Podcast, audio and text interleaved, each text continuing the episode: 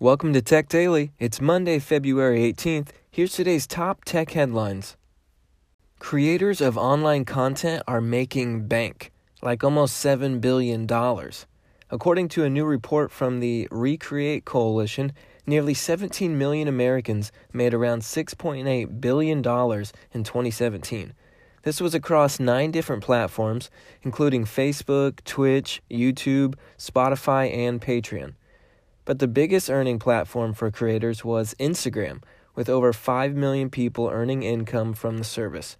The report estimates that less than 117,000 users make more than 10 grand a year, but they caution they're being very conservative with their numbers. So, you know that terrible group FaceTime bug from a couple weeks ago? Well, Apple released a software update and fixed it, but not really. Apparently, Apple's way of fixing it was just to not let you do it again. You see, the problem was caused when you would start a regular FaceTime call and then add yourself as a third caller, creating a group call. Well, instead of completely patching the bug, Apple just made it so you can't add users to a regular FaceTime call. Apple says they are aware of the limitation, but it's not really clear yet if or when a better solution is coming.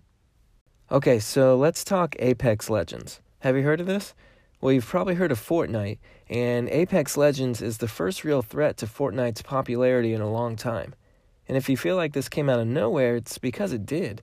The maker of Apex Legends is Respawn Entertainment, and they kept it under wraps the whole time it was in development, which is not the norm.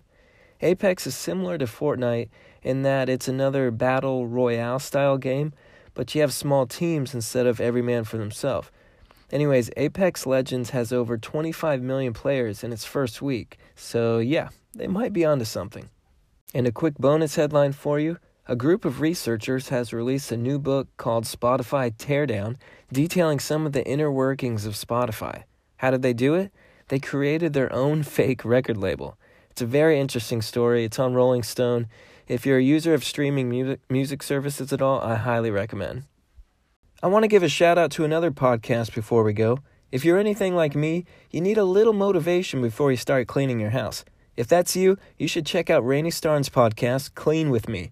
Whether you clean your house once a day, once a week, or less than that, Clean With Me is the podcast to keep you entertained while you clean. She's got tips, tricks, and everything you need to get the job done. Find it in your favorite podcast player today.